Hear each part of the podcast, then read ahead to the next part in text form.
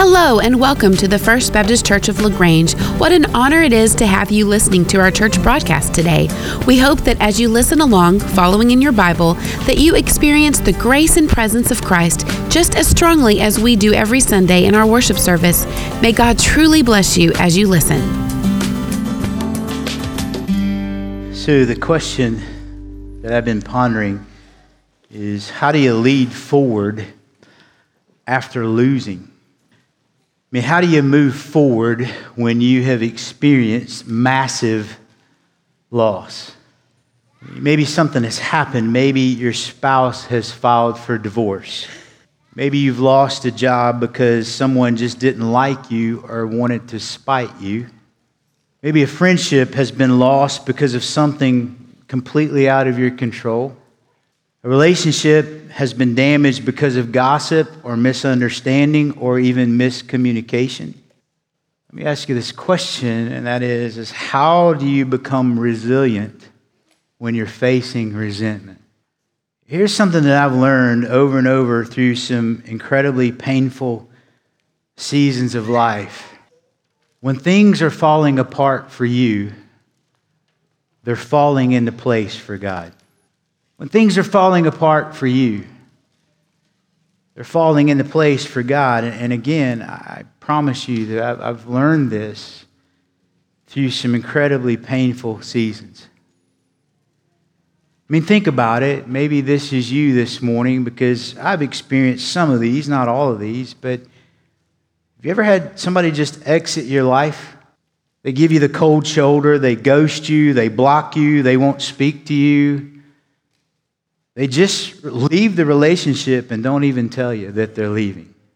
It happens all the time as a pastor. It happens all the time as a pastor's wife. Somebody once said concerning ministry, but I think we could broaden it to your life as well. But they said ministry is a lie, is a series of ungrieved losses. You see, in your life and in my life, I'm sure there have been times when you walked people through incredibly difficult situations. I know there's been times when you have given sacrificially financially to people. You've given of your time. You've been over backwards for people. You've walked them through periods of intense suffering only for them six months later to say, I never felt loved by you. I never felt accepted by you and your family. Never been accepted at your church. Never been discipled by you people. Just never felt loved by you. You ever had people just sell you out? Use your words against you? Use what you knew was something from God against you? Let me ask the question yet again Is there anybody in the room, and please, you don't have to raise your hands, anybody that's battling resentment this morning? You see, here's another truth that I have learned and that I'm really continuing to gain awareness of. And that is this if you try to do life or ministry while you are resentful, it will leak on other people. Thinking about this over the past three years, I've learned that resentment is a whole lot like battery acid. It's going to burn you and whatever else it touches. There's no getting around it. You see, while we may be resentful towards others, there's also a common thing that many people are just resentful toward God. Let me tell you something. Resentment towards other people will absolutely eat your lunch. But resentment toward God will destroy your soul.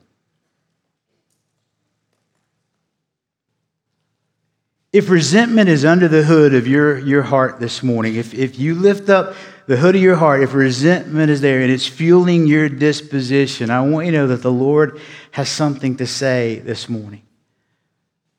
So, so, how do you battle this? How do you deal with resentment? How do you move forward when there's been massive failure, hurt, sadness, disappointment? You've been sinned so severely against. How do you, how do you lead forward after such loss that left you so resentful?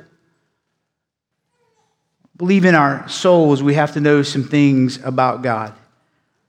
And just because we know some things intellectually doesn't mean that we know them on an emotionally true heart level. Listen, people are going to leave. People are going to hurt you. People are going to disappoint you. You are going to feel it. But what if in that resentful season, what if God is really doing something in it? What if God is trying to do something through you and He's driving you and I in our time of resentment? What if He's driving us to prayer? What if He's driving us to purity? What if He's driving us toward people and to purpose? You see, what if resentment cannot exist? It can't live, it can't grow in a heart of prayer, purity, and a passion for people and a purpose. See, I want to help us this morning know how to deal with resentment, to move ahead, to become resilient instead of resentful. And to do so, we're going to look at a very high level at the life of Joseph this morning. But I think we need a picture. It's such a difficult concept. It brings up so many varying emotions. I want us to think about a picture, and we're going to work from that picture today. God has given us this picture in Joseph's life this morning, we're just going to get back to some basics. So, like, if something isn't working in your life or, or something hasn't really turned out the way you want it to, we just need to go back to the basics. So, at the age of 17, Joseph is given a dream by the God of Abraham and Isaac. He's, he's given this dream. Here is the dream in Genesis chapter 37, verses 5 through 11. Just, just listen to these words. Genesis chapter 37, 5 through 11, the Bible says, Then Joseph he had a dream, and when he told it to his brothers, what happened? I mean, right out of the, the just resentment right there, they, they hated him even more. He said to them, Please listen to this dream which I've had. For behold, we were binding sheaves in the field, and behold, my sheaf stood up and also remained standing. And behold, your sheaves gathered around and bowed down to my sheaf. Then his brothers said to him, Are you actually going to reign over us? Are you really going to rule over us? So they hated him even more for his dreams and his words. Then, then yet he had another dream and, and, informed his brothers of it and said, Behold, I've had yet another dream, and behold, the sun and the moon and 11 stars were bowing down to me. He also told it to his father as well as to his brothers. And his father rebuked him and said to him, What is this dream that you've had? Am I and your mother and your brothers actually going to come to bow down to the ground before you? As his brothers were jealous of him, but his father kept the matter in mind. Do you see it here? I don't have time to go in a lot of depth, but do you see resentment building? You're going to need this picture that's going to come up on the screen, Mom. You're going to need this picture. And see, if you're going to move around and really come home, and, and win over resentment, you've got to touch every single one of these bases. I'm just saying, you, you, you, can't get through resentment unless you go around the bases. We're going to look at, first of all, resetting my attitude in prayer. And then we're going to look at resisting the attacks with purity. And then we're going to look at re engaging in affection for people. And then eventually we can be re sent full of abounding with purpose. But let's start out with the first base. First base is so critical. Reset my attitude in prayer. You see, Joseph's been given this dream, this, this vision, and as we read, it didn't go over so well. His brothers hated him, and their hatred of him, and fast forwarding a little bit of the story, led them to sell him to these slave traders. But before they did that, they, they said, let's throw him into a pit, and then they wanted to kill him. But one of the brothers said, let's not do that. So they threw him in this pit. And while they're eating, these slave traders headed down to Egypt came by and they sold him. So then Joseph is taken to Egypt by these slave traders and he ends up in Egypt away from his family in a man named Potiphar's house. And what's interesting is he's stripped of everything he would depend on to make his dream now come true. I think maybe resentment started to build in his heart. Think about it. He's sold by his brothers who at first wanted to kill him. Then he's lied about to his father. They made up this story that these wild animals, they attacked him. And so they, they got this animal and they cut it and they, they take his robe that he was wearing, and they dip it in the blood, and then they go to their dad and they say, Look, we're so sorry, but this happened. He's taken advantage of. And then, then he's just silenced about his dream. Even his dad gets in on it and says, Whoa, whoa, whoa, hush this dream nonsense.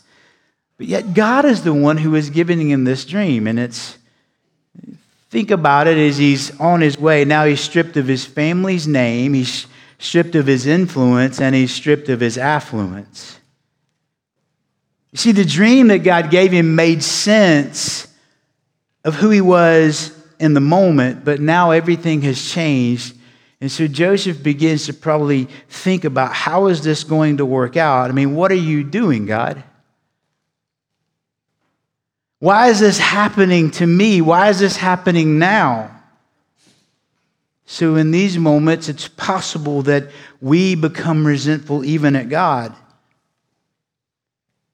We become resentful at others for doing this to us. I mean, how can this be? How could God say this but now allow this? How could my own family do this to me? How could people that say they care about me do this to me? And here are a few helpful thoughts. God sized dreams require God sized power.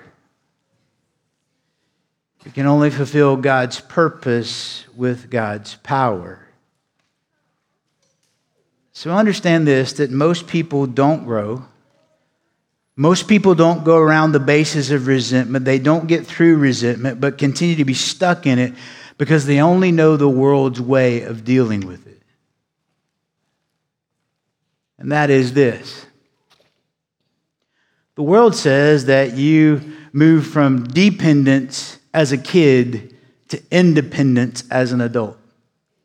I mean, eventually you've got to learn to feed yourself, right? I mean, that's what we got to do. And so the world teaches you to move from being dependent to being independent, but you see, spiritual growth happens exactly the opposite.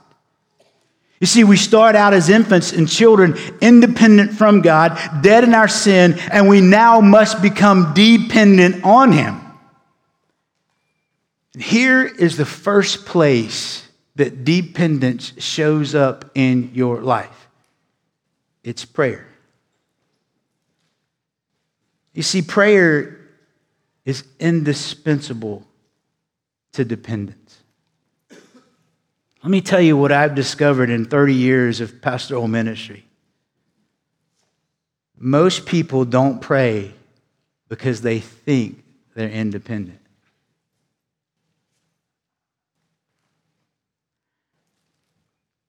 Success says that I don't really need God. I mean, if things are going okay, then God is just an additive. Prayer is just something I do, it's not something that's essential. Yet John 15, 5 says this it says, I am the vine and you are the branches. The one who remains in me and I in him bears much fruit, but apart from me, you can do. You see, you can have enough success in ministry, you can have success in business, you can have success in family and sports and relationships, and really end up thinking you don't need God. And let me tell you, if you haven't learned to pray, you are a prime suspect for resentment. Because you're depending upon yourself.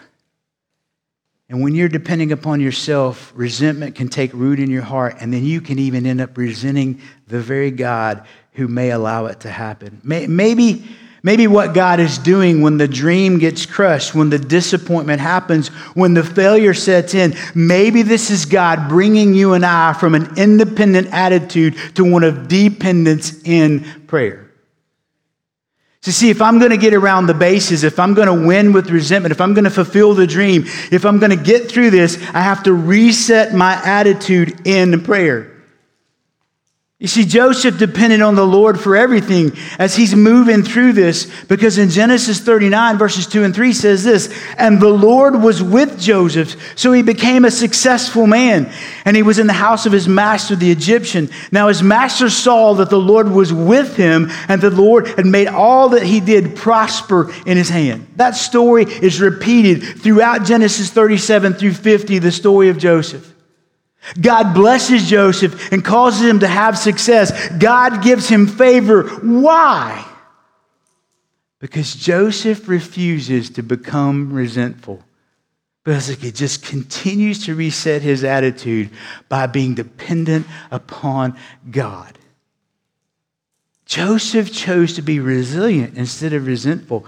His attitude developed through prayer and dependency upon God, which leads us now to second base. We have to resist the attacks with purity. You see, Joseph does well. And his attitude is just different. He becomes now the one that's in charge of Potiphar's house, and Potiphar is the one that's in charge of the bodyguards for the king. Now, the Bible tells us that Joseph was physically good looking. And Potiphar's wife was deeply attractive to Joseph and began repeatedly to beg him to have relations with her. And one day she catches Joseph by his garment and pleads with him to have relationship with her, but he runs and in doing so he leaves behind his garment. She then raises a ruckus in the house and said that Joseph tried to force himself on her, and then Joseph now is thrown immediately into prison. So think about it. If his brother's rage and being thrown into a pit and left for dead, being sold to slave traders and taken to Egypt wasn't enough to crush his dream and to cause resentment, now he's actually falsely accused of raping somebody very, very important. And his reputation is completely destroyed. You ever, you ever been there? Here's the sad thing there's nothing that he can do about it. He gets punished for something he did not do or even have control over. And I promise you, if you've lived long enough, that can make you resentful. See, when you're working on your attitude, you just need to know this is the spiritual reality you can count on it when you are working not to be resentful. The attacks are going to come like you have never seen in your life. Just when you think you're breaking through resentment, when you think you've gotten around first base, just when you think you've got momentum and you are doing well, the attacks are going to come. And how did Joseph fight the attacks? He fought them with purity. Joseph ran from sin. He didn't flirt with it. He didn't linger around thinking he was strong enough. He didn't hesitate. He just ran. The Bible says in Genesis 39 12, so he, she grabbed him by his garment, saying, Sleep with me, but he left his garment in her hand. And what's that next word? And he fled and went outside. But you see, Joseph didn't make that decision in the moment. Because the verses just before that in Genesis 39 9 say, There is no one greater in this house than I, and he has withheld nothing from me except you, because you are his wife. How then could I do this great evil and sin against God? Joseph had already made the decision he was going to be pure. Joseph wasn't going to resist any and all attacks. He was going to resist any and all attacks by remaining pure before his God. And the way he did that was to flee when those things came his way. He did not flirt with it. He didn't give an ear to gossip about it. He didn't give an ear to what other people thought about it. He just completely fled. 1 Corinthians 6:18 specifically says, "Flee sexual immorality, right? It, it says that. But I've got a feeling that you and I may not be tempted sexually in times of resentment. We may be tempted at any time. James 4 7 says, Therefore, then just submit, therefore, to God. This is what purity is, is when I just submit to God and resist the devil, and what? He'll flee from you. That being said, and you need to hear me well, please hear me. When you resist and do the right thing, you're still going to face consequences.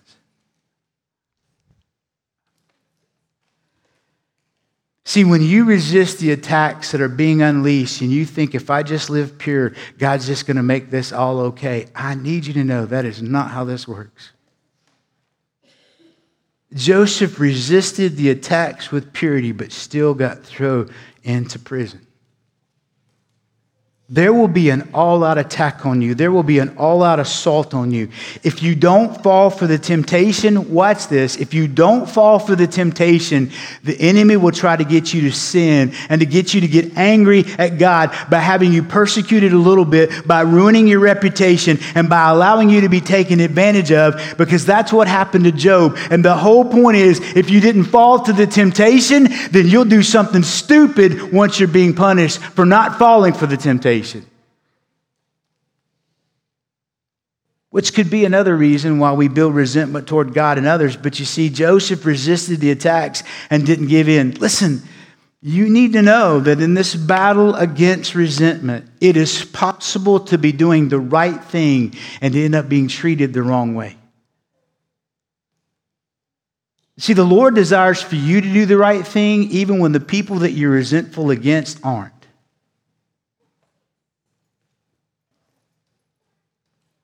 He experienced nothing but cruel punishment, and he never sinned once, the Bible referring to Jesus. And Jesus said, Listen, a servant is not above his master. If I went through this, you're going to go through this. If Jesus himself was persecuted and unfairly punished because he did the right thing, what makes us think that we're going to be any different?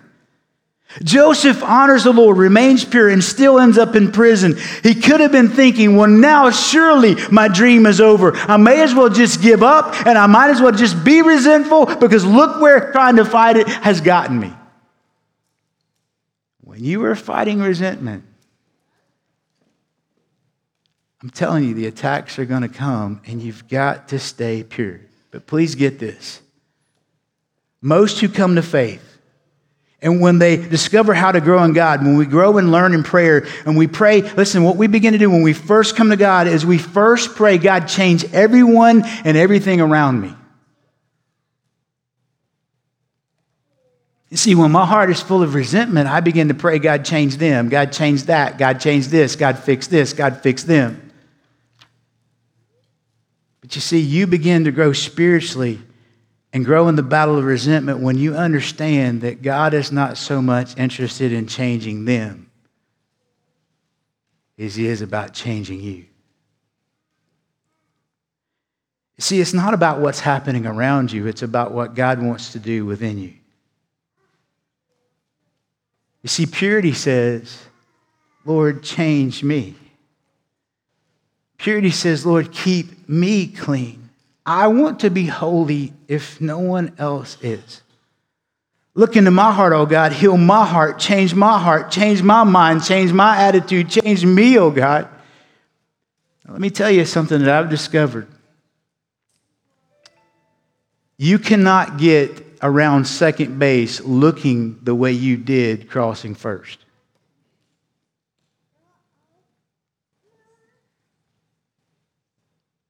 If there hasn't been spiritual growth between first and second base where you learn to pray, God, it is not about the people that have hurt me. It's about me. If, if you aren't changing, and by the time you get through second base, if you haven't, you don't look different, you're never going to get to third base.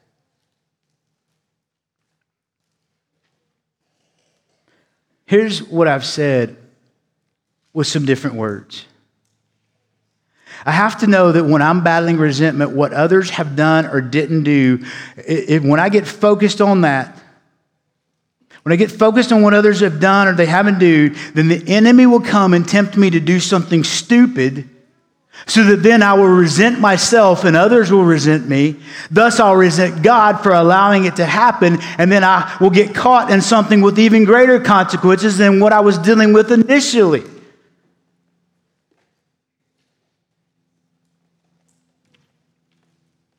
Be on your guard about purity when you are battling resentment. So Joseph rounds second base, and we can too if we just fight the attacks with purity. But then, thirdly, we re engage in affection for people. You see, without my heart realizing that I needed to be changed, I will never be able to re engage with the people that I'm resentful against because I still think they're the problem. When I reset my attitude in prayer and I resist these attacks for purity and I begin to say, God, work on me, something supernatural begins to take place. You see, the thing about resentment, and it's been true in my life when I've been resentful, it causes me to pull back from people. It causes me to, to withdraw from people, to put distance between myself and people. But you see, now Joseph's in prison and he's thinking about how he got there. Again, it was people. People got him there. It was, it was his brothers. His brothers ended up putting there. It was Potiphar's wife. So Genesis 39, 20 says, so, so Joseph's master took him and put him into the prison, the place where the king's prisoners was confined, and he was there in prison. So stick with me as I drop something on you that might seem just a little confusing at first, but stay with me. You see, now Joseph is unnoticed.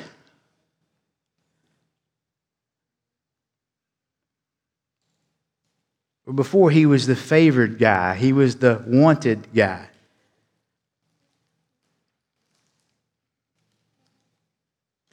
Could it be that maybe when he was the favored one, he didn't really notice other people?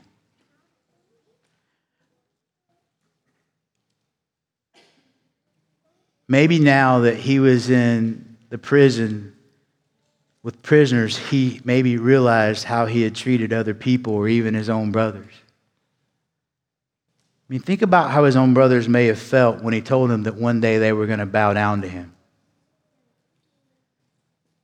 In my study over the past three years of these passages in Genesis 37 through 50, I have a feeling that it was here on the floor in the prison that God transformed how Joseph really began to see people.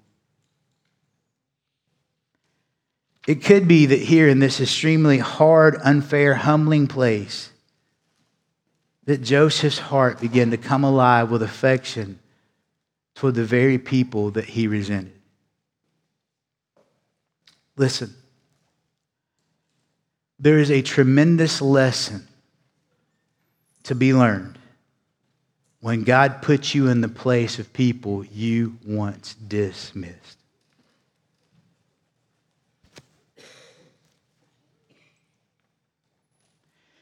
Tremendous lesson.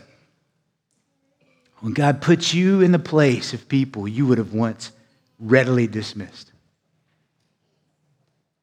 Here's what I know. Some of you in this room, maybe you're online, maybe you're listening by way of the radio, and you're maybe not in a literal prison, but you're in a figurative one.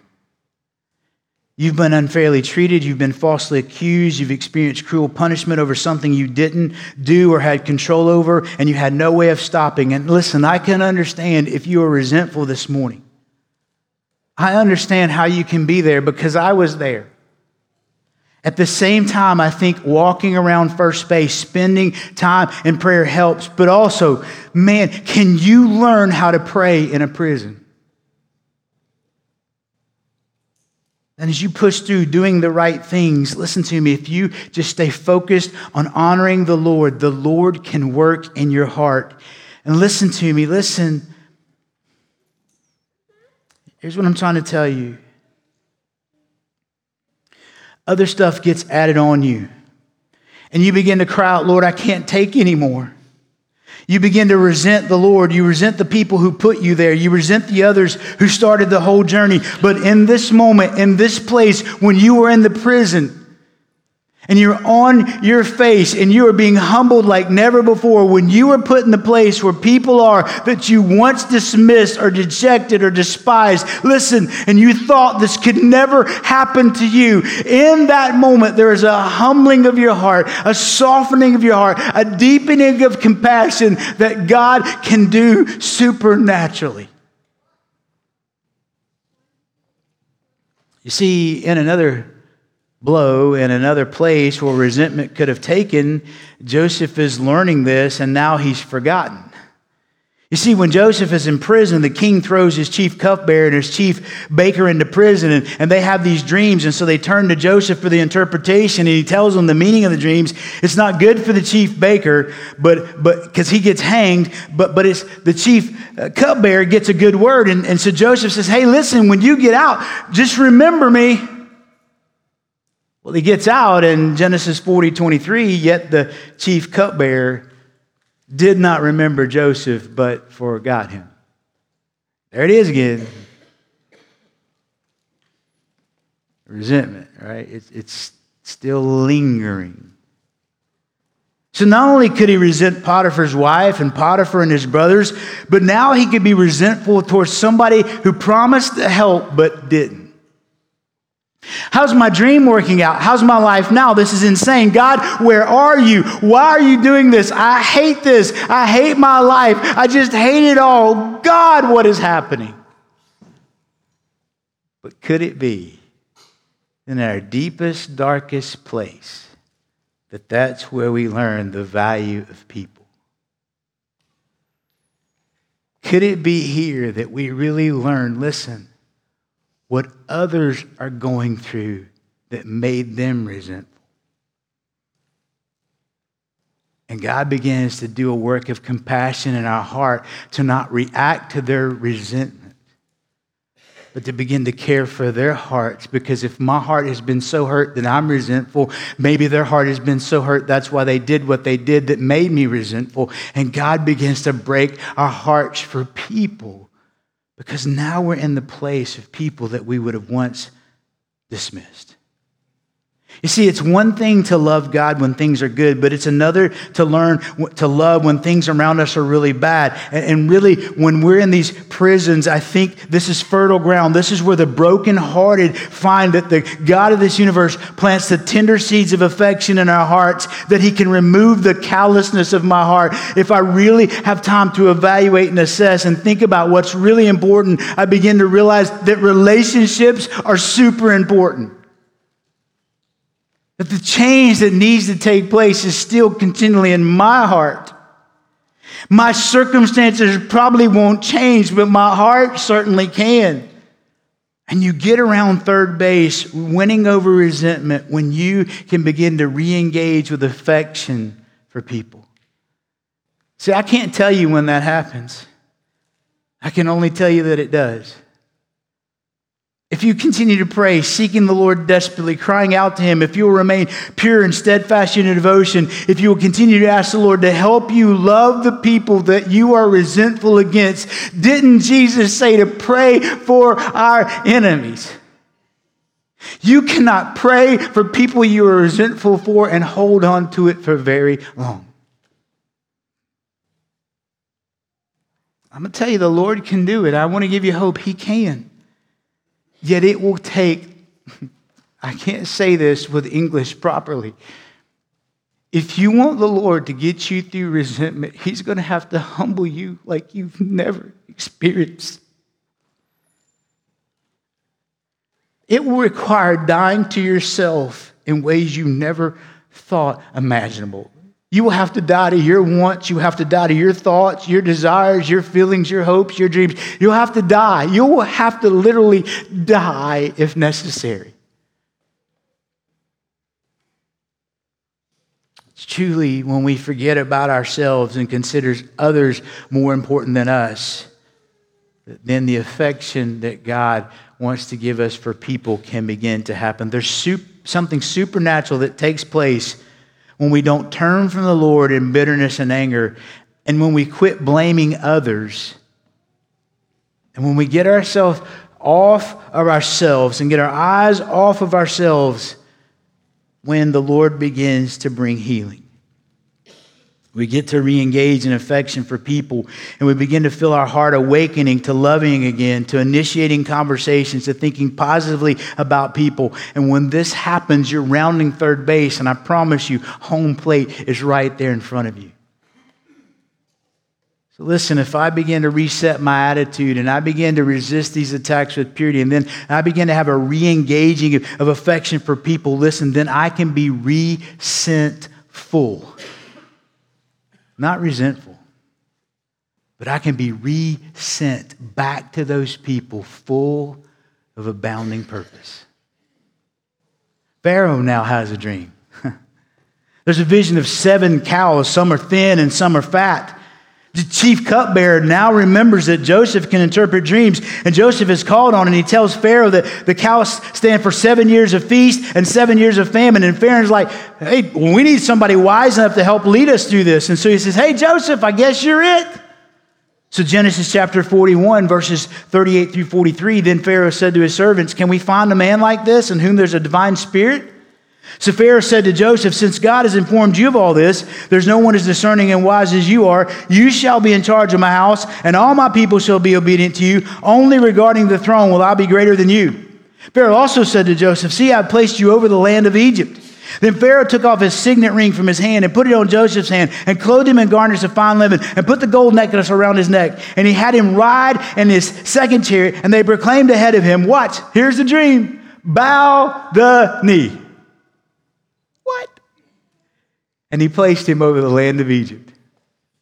This is the incredible kindness of God. He was able, Joseph was able to transform the economy of Egypt to save a ton of people from starvation. Basically, he helped Egypt to own everything and everyone in 14 years. He marries the priest of On's daughter.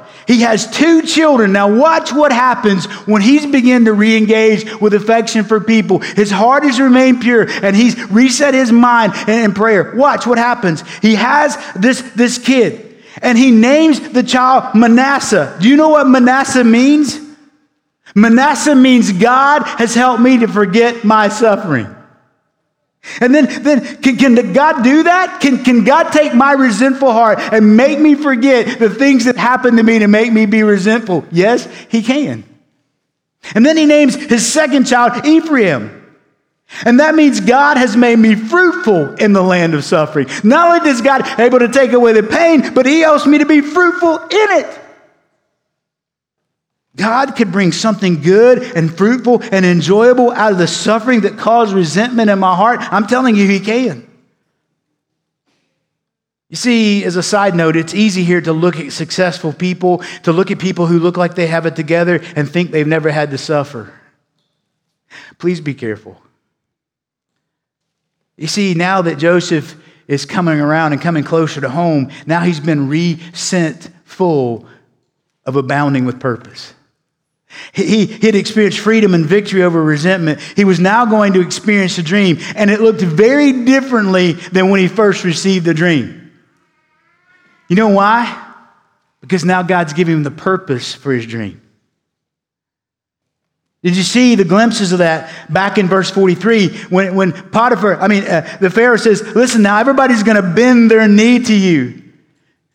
Joseph Joseph, God is bringing your dream to pass. So his brothers come to Egypt to get some food because the famine is so severe. And guess who they have to bow down to? now they have to bow down to their brother. He had every reason to be resentful and to withhold things from them, but he falls apart and begins to weep over them. He ends up feeding them and moves the entire family to Egypt so that he can provide for them. Why? Because he's reset his attitude in prayer. He's resisted the attacks with purity. He's re engaged with affection for people. It's crazy. Now he is resent full with abounding purpose because listen, he's now realizing that the purpose of the dream was not to be over them, but to provide for them he's able to now serve his family. He will be used to save his family. Fast forward the story. Joseph tells his brothers who come to go get their father and the rest of the family and move them to Egypt where he's going to provide for them. They eventually come and they settle, and their father dies. Now remember, they had never told their father the truth about what they did to G- uh, Joseph. They lied and said he was attacked by animals.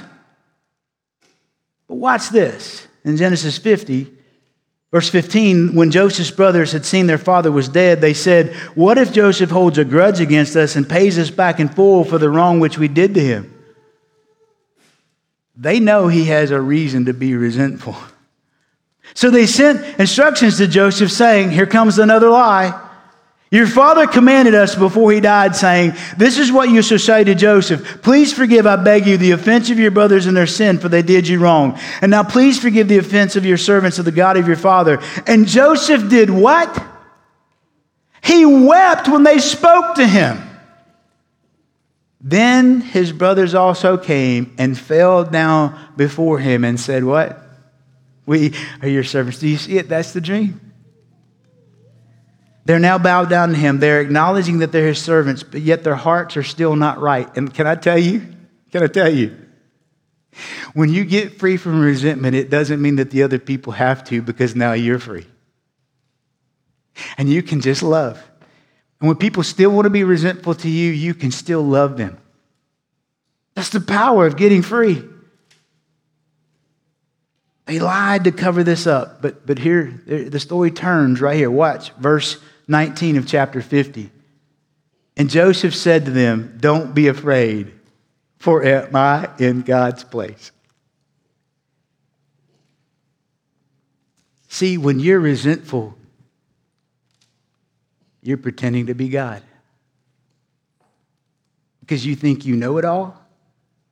You think you know people's hearts. You think you knew their motives. And you think that you're the one that can control it by what you do or don't do and how you treat them.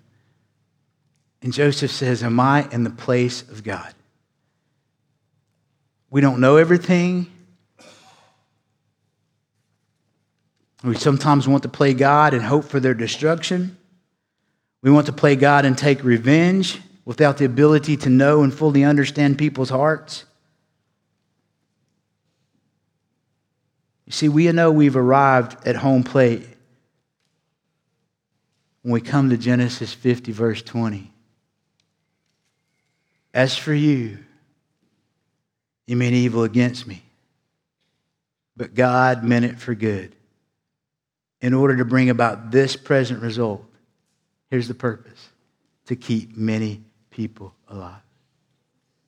See, you can be resentful of abounding with purpose if you get through resentment. When we break free from resentment, we are resentful of abounding purpose. He knows his purpose is to help keep many alive. In verse 21, he tells them that he's going to provide and feed their little ones. And I can tell you this when you come around the bases, you will see things like you've never seen them. You will have a new purpose concerning what you were resentful about.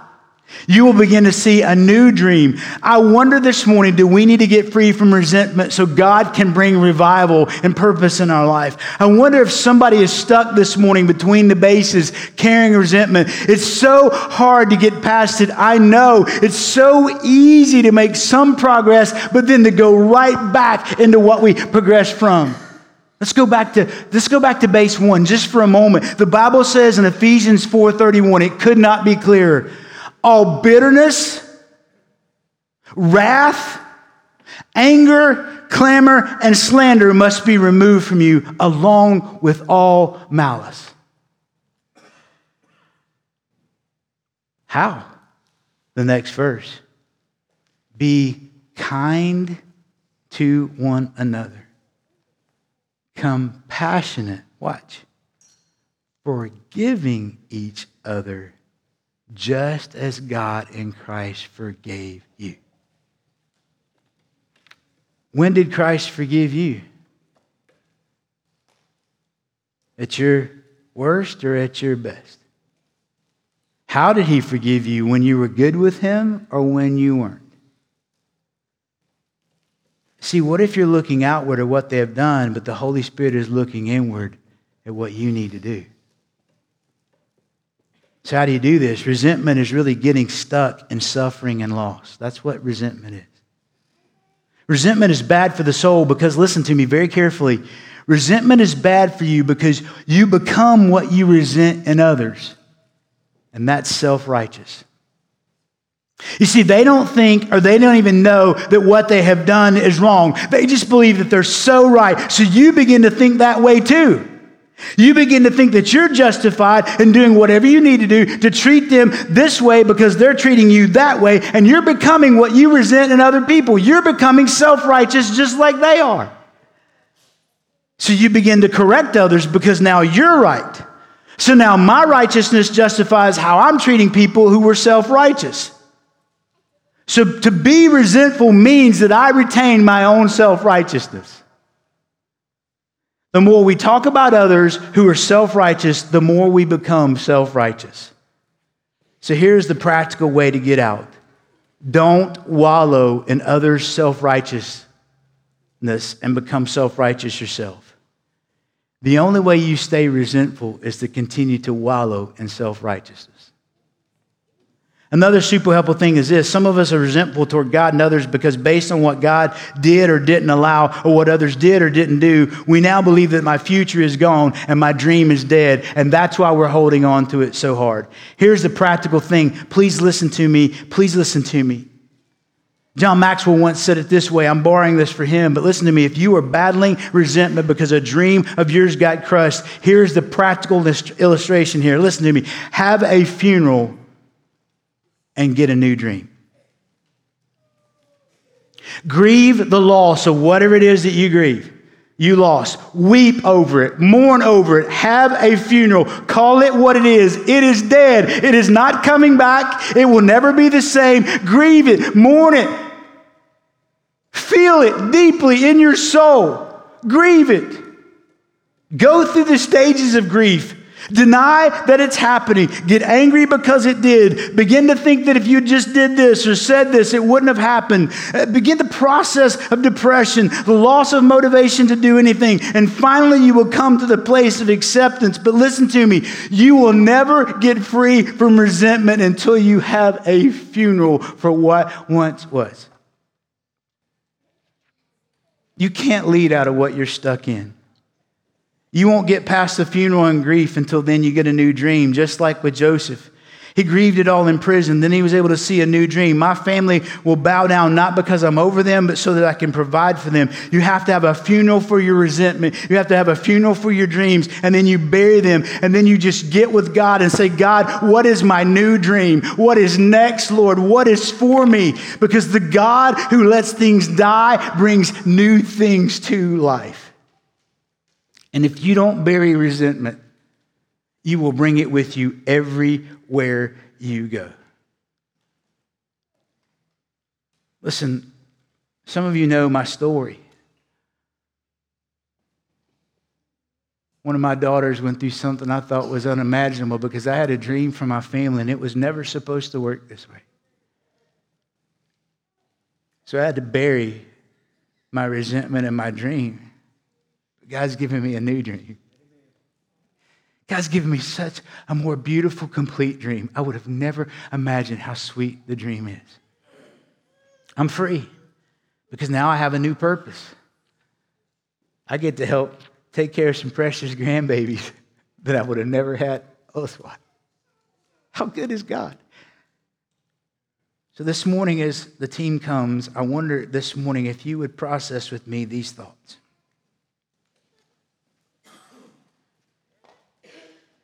What is the Holy Spirit revealing to you about what you need to change and how you need to change instead of how others need to change? Is there resentment in your heart? What funeral do you need to have today?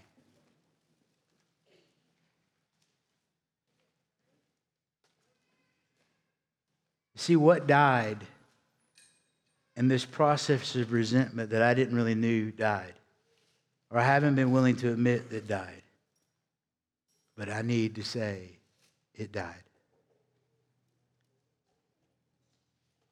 Maybe this afternoon you need to have a funeral and you need to engage in grief and mourning. Maybe today you need to have a funeral and you need to ask God to give you a new dream.